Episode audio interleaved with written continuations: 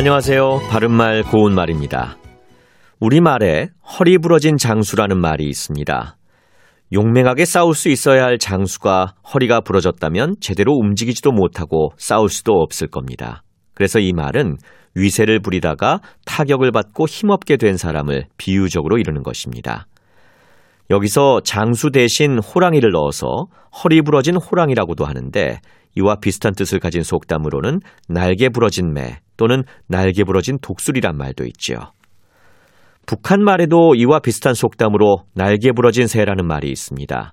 이는 자신이 갖고 있는 재능을 쓰지 못하게 된 사람을 비유적으로 이르기도 하고 또 행동의 기본 수단을 잃고 옴짝달싹할 수 없는 처지에 빠진 사람을 비유적으로 이르기도 합니다. 앞서 말씀드린 속담과 연결해서 보면 쓸모없고 보람없게 된 처지를 비유적으로 이루는 속담이 여럿이 있습니다. 봉황, 용, 나비, 기러기, 검은고, 원앙 등이 들어가는 속담인데요. 이러한 동물이나 물건에 무엇이 없으면 쓸모없고 보람이 없을지를 생각해 볼 수 있겠죠. 봉황은 날개가 있어야 날 수 있고 용은 구슬, 즉 여의주가 있어야 무엇이든 할 수 있을 겁니다. 그래서 날개 없는 봉황, 구슬 없는 용, 또 꽃 없는 나비, 물 없는 기러기, 그리고 줄 없는 검은고, 짝 잃은 원앙 같은 속담도 모두 쓸모없고 보람없게 된 처지를 비유적으로 이루는 것입니다.